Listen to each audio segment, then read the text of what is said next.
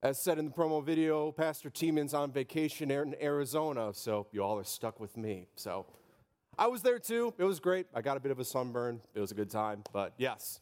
But we're continuing today with our sermon series on SCARS, um, this acronym that describes the um, process of forgiveness in our lives. Today we're taking a look at the first letter S. Um, we're taking a look at sin. Now, before we do that, though, I want you to turn to your neighbor, turn to your family, turn to someone next to you, I don't know, and ask them this question If you were known for one thing, what do you think that thing would be? Go ahead. I see you.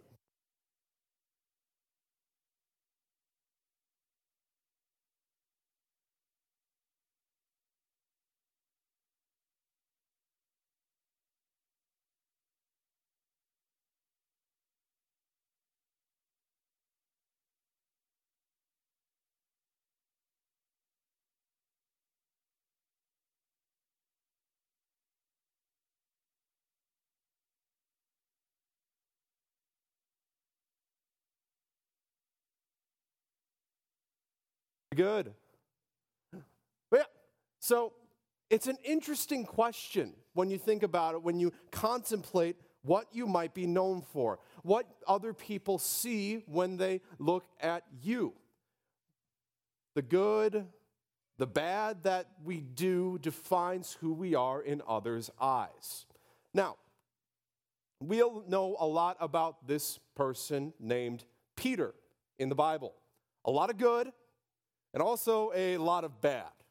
In fact, some would argue, and I would agree, that Peter is the only other fully formed character, only fully formed person in the Gospels besides for Jesus.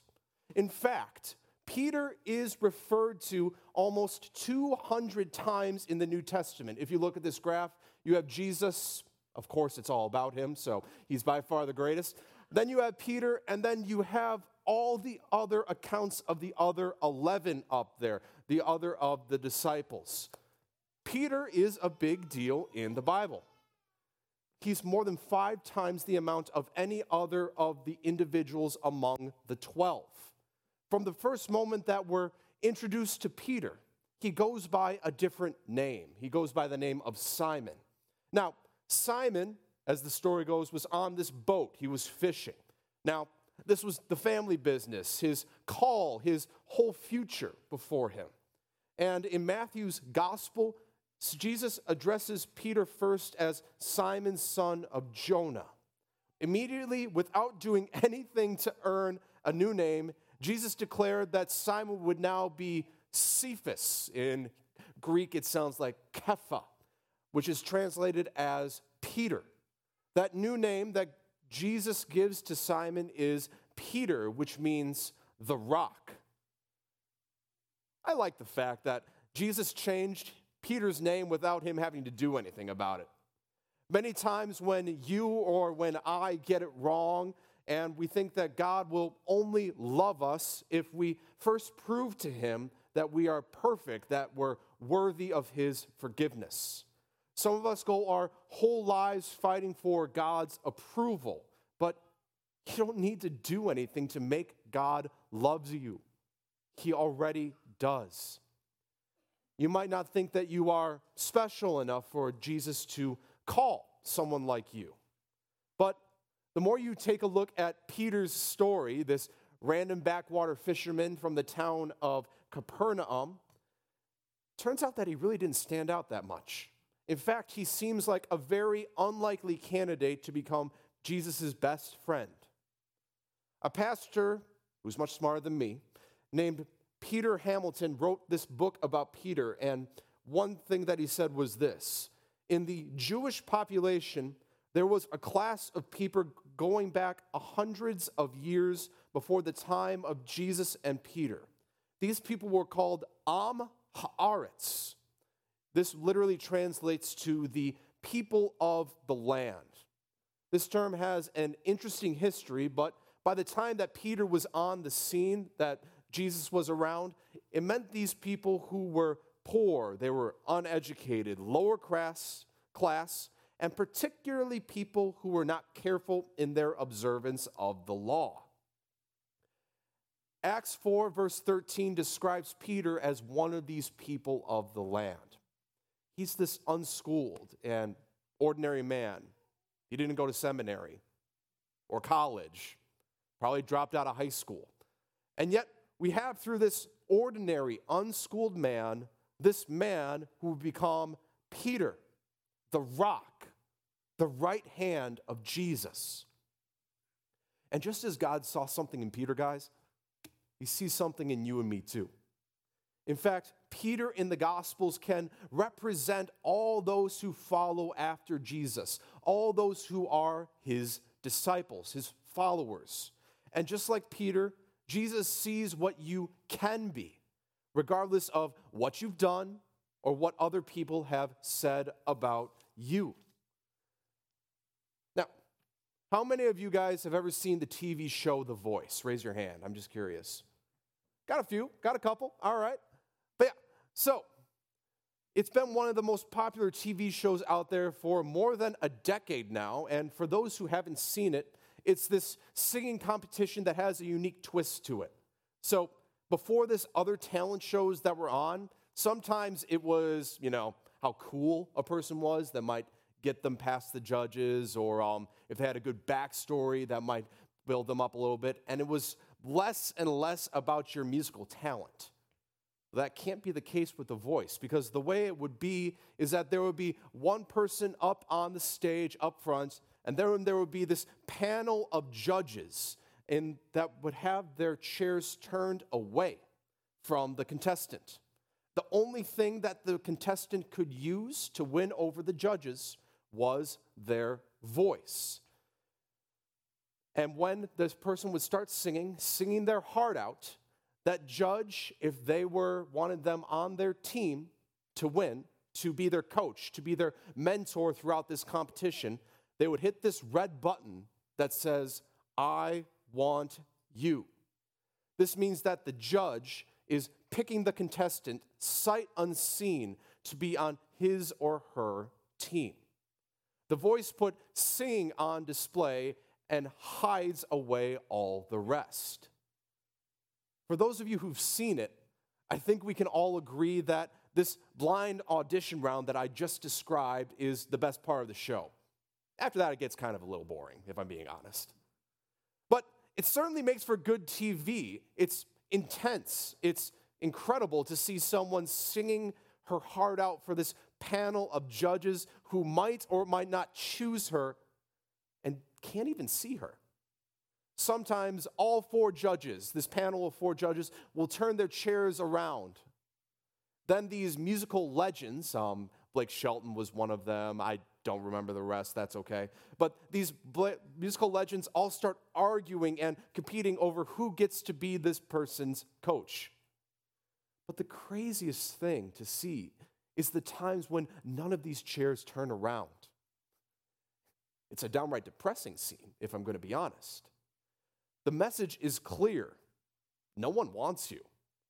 You go back home, rejected, back to singing in the shower, maybe the local karaoke bar, your cousin's birthday party, I don't know. But I think, though, most of us go through life like these blind auditions. We like to display the best we've got, waiting for someone to hit this button of approval auditioning our hearts for acceptance. And all these judges that we've appointed in our minds. The panel of judges may vary from person to person, but we all have them. Maybe for some it's different coworkers, different bosses, but we're trying to find acceptance from others while hiding the brokenness, the wounds that we have. You display the best that you have and hide away the rest. Maybe for you, your parents are in one seat, your siblings. Your boss at your workplace might own another. It's good he's gone. No, I'm kidding. But will they notice me? Give me the approval, the promotion, the recognition that I deserve. Maybe it's, if you're still in school, maybe it's that cool kid in school and you're sitting around just hoping that they'll notice you, bringing you into their group, and that you can have that sense of belonging. Man, if they would just notice me, if they would just compliment me, tell me I have what, I, what it takes, if they would just hit that button. Well, there is one seated on the throne in heaven. And he's not in any old chair, he's in the only chair that counts. And he's already declared to each and every one of you here today I want you. The only one who has power to give us true approval, acceptance, has already given it to you fully and completely. Before you ever did anything, God had his sights on you. He gives you a new identity. He's seen something in you.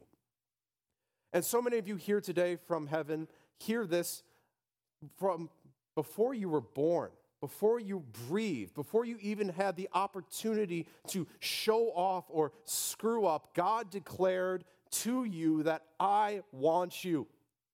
You're mine. I've chosen you. And He hasn't chosen you blindly, but intentionally, even while knowing you inwardly and intimately, knowing what your past has been, knowing where you are now, knowing what you will do in the future. God declares to you, despite every wound, every broken promise, every bad thing that we do, God says, I want you. It's incredible. But even after receiving grace and a new identity with Jesus, there are still times when we fail to live up to that name that God places on us. Peter had the same problem. Once again, Adam Hamilton also says, um, How could Jesus call Simon a rock? After all, this man was going to blow it consistently. He's less like a rock and more like a reed or a blade of grass, easily moved, swayed, or broken. He misses the point again and again. Peter did a lot of things right. After Jesus called Peter to be his disciple, the text says that immediately Peter followed after Jesus. That was the sort of guy that Peter was. He was all in. Peter became this outspoken leader of the disciples. In any list or story about the disciples, Peter's name is always mentioned first. He was the natural born leader that was never afraid to speak his mind or make the big move. In fact, Peter, in one of his most famous stories, is the one who had the courage to jump out of the boat and go on walk on water to Jesus. Now, there was another day that Peter really lived up to his new name. Now, as tensions were rising quickly between Jesus and the Jewish leaders of the day, Jesus took the disciples aside in this story. When Jesus came to the region of Caesarea Philippi, he asked his disciples, Who do people say the Son of Man is? They replied, Some say John the Baptist, others say Elijah, and still others Jeremiah or one of the prophets. What about you? He said. Who do you say that I am? Simon Peter answered, You are the Messiah, the Son of the living God. Jesus replied, Blessed are you, Simon, son of Jonah, for this was not revealed to you by flesh and blood, but by my Father in heaven. And I tell you that you are Peter, and on this rock I will build my church, and the gates of hell will not overcome it. I will give you the keys of the kingdom of heaven and you will bind on earth will be bound in heaven, and whatever you loose on earth will be loosed in heaven. In this exchange, Peter gets it so right. On this confession of Peter, Jesus is the Messiah, the Christ, the Son of the living God.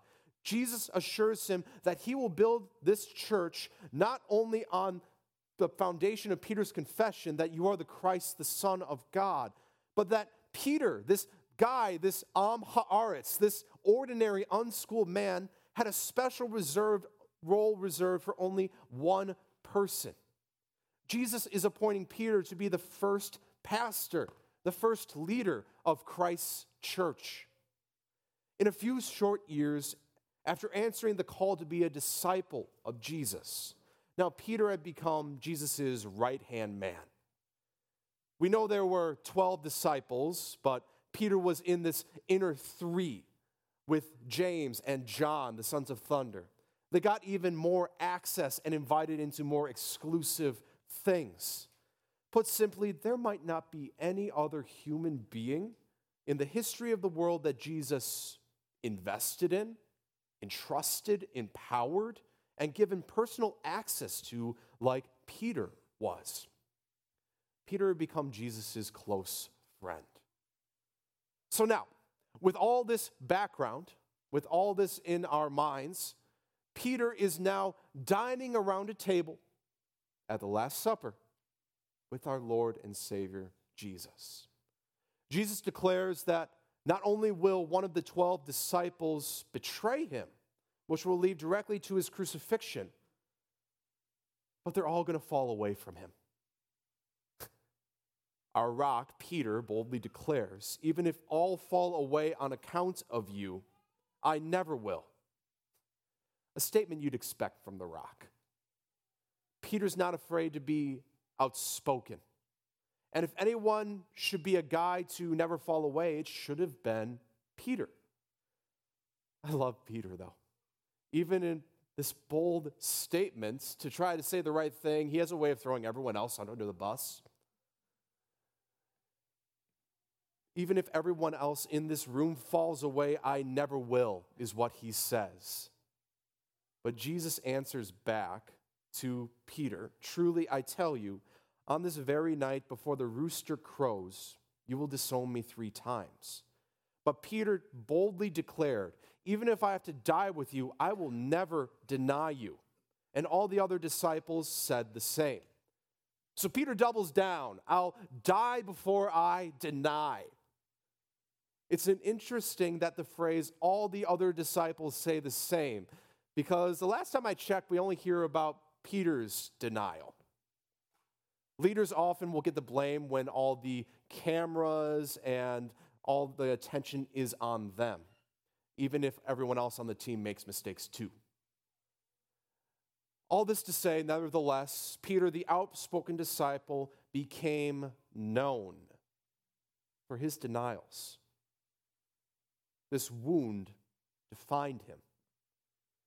Very few stories are captured in all four Gospels. Feeding of the 5,000s, one. Baptism of Jesus is another. Um, the death and resurrection of Jesus is, of course, another. And Peter, his denial, it's in all of them. Hear this story from Luke's perspective.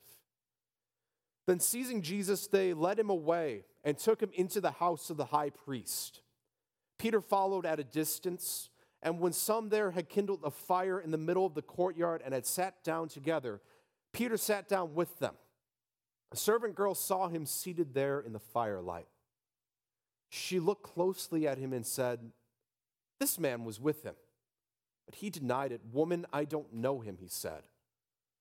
A little later, later, Peter saw, I'm sorry, a little later, someone else saw him and said, You also are one of them. Man, I am not, Peter replied.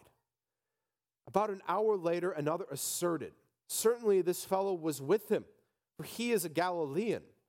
Peter replied, Man, I don't know what you are talking about. Just after he was speaking, the rooster crowed. The Lord turned and looked straight at Peter. Then Peter remembered the word of the Lord that had spoken to him before the rooster crows today, you will disown me three times. And he went outside and wept bitterly. Peter, the rock, Jesus' best friend, had flat out denied him when he needed him the most. What's truly striking is our rock, Peter's lack of courage. After all, it was Peter who jumped out of the boat cut a servant's ear defending Jesus in the Garden of Gethsemane, made bold proclamations time and time again. You get the feeling that he was able to stand up to anyone or anything. And here he is at his first denial, warming his hands by this charcoal fire crumbling to pieces in front of one servant girl. These denials wounded him deeply. He ran out and he wept these bitter tears of regret. Sometimes, even with the best intentions, this world's weight falls on us. And sadly, we make decisions that might feel good in the moment, but wound us in the long run. This is what sin does. We miss the mark, the wound is there, and Peter sinned badly. We live in a world, in a culture today that likes to tell everyone that they are good exactly the way they are. We celebrate everyone's uniqueness. We encourage them. We tell them, you do you. We are taught to be a fully affirming of each and every person. And there's a problem with this, guys. And it's simple it's that we're all sinful. Everyone carries wounds in some way. And the worst thing that we could do for one another is to pretend that we're perfect. And so we put these band aids on these wounded portions of ourselves and try to hide them away, hoping that no one notices the rot that's happening underneath. And if you're like me, you've been trying to heal your wounds for a long time now. To be a better version of yourself for years, decades for some, I'm sure. You thought you wouldn't be struggling with the same sins, the same wounds after all of these years. You're what, 18, 27, like me, um, older, 50, 80, whatever have you. And you're like, why am I still struggling with the same thing I've been struggling with since I was a child? I can't think of anyone in this life that has lied to me or disappointed me more than myself. I don't know if you ever felt that way too. And there's this twisted version of reality that thinks if I just get better, keep improving, become wealthier, get this better job, then everything will be all right.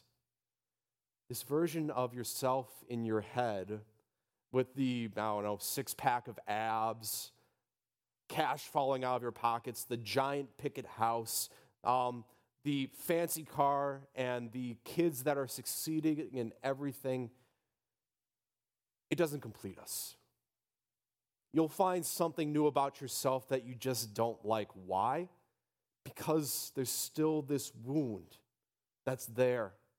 We still sin, we still mess up. And the last thing we should do for one another as we gather as a church family in worship is to be fake and to act like we're fully put together.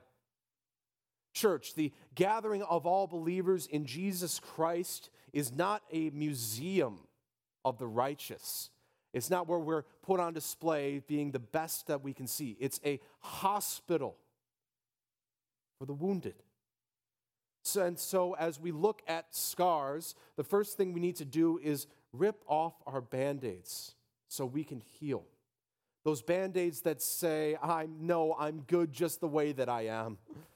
No, we are not. I can see the band aid on you. I can imagine you probably see it on me too. So let's stop trying to hide it. Admit that we are sinners in need of God's grace. The admission price to freedom begins with the admission of your sin. For those of you who picked up the forgiveness challenge, you received these devotional guides as well. You can write um, a goal for yourself throughout this Lenten journey on the back, and I wrote out mine. Um, it says to receive and offer forgiveness every single day. Now, I'll never be able to accomplish this. I'll never be free if I can't admit my weaknesses, my mistakes, and the wounds which mark the course of my life. And if you think I'm being hard on you or if I'm picking on you, I'll start by saying this Hi, I'm James Kirk, and I'm a sinner. I'm wounded. In the past, I've struggled with lust, with greed, with a lot of pride. I'll go to toe to toe with any of you at the comparison game. I've been apathetic, indifferent, and quite calloused and harsh. And that's the last thing, the last thing that I want from any one of you guys is to accept me for who I am today with all these flaws, with all these wounds. I'd ask you to please not. Now, I'm not saying you have to be mean to me at the same time, but I reaffirm the good parts, but the totality of me, of me, please don't. Because I'm not okay with who I am today, and I want to get better. Here's the truth, guys God loves you for who you are, but his love doesn't leave you where you are.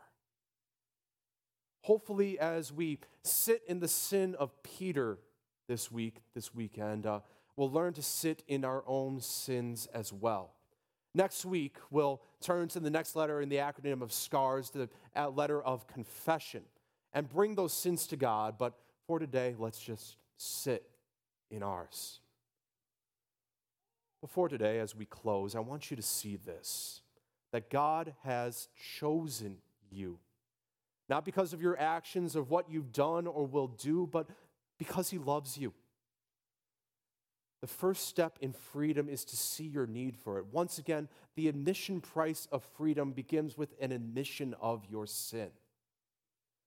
But we have a God who isn't afraid of our sin, a God who isn't afraid of our wounds, a God who will enter in even if it cost him his life.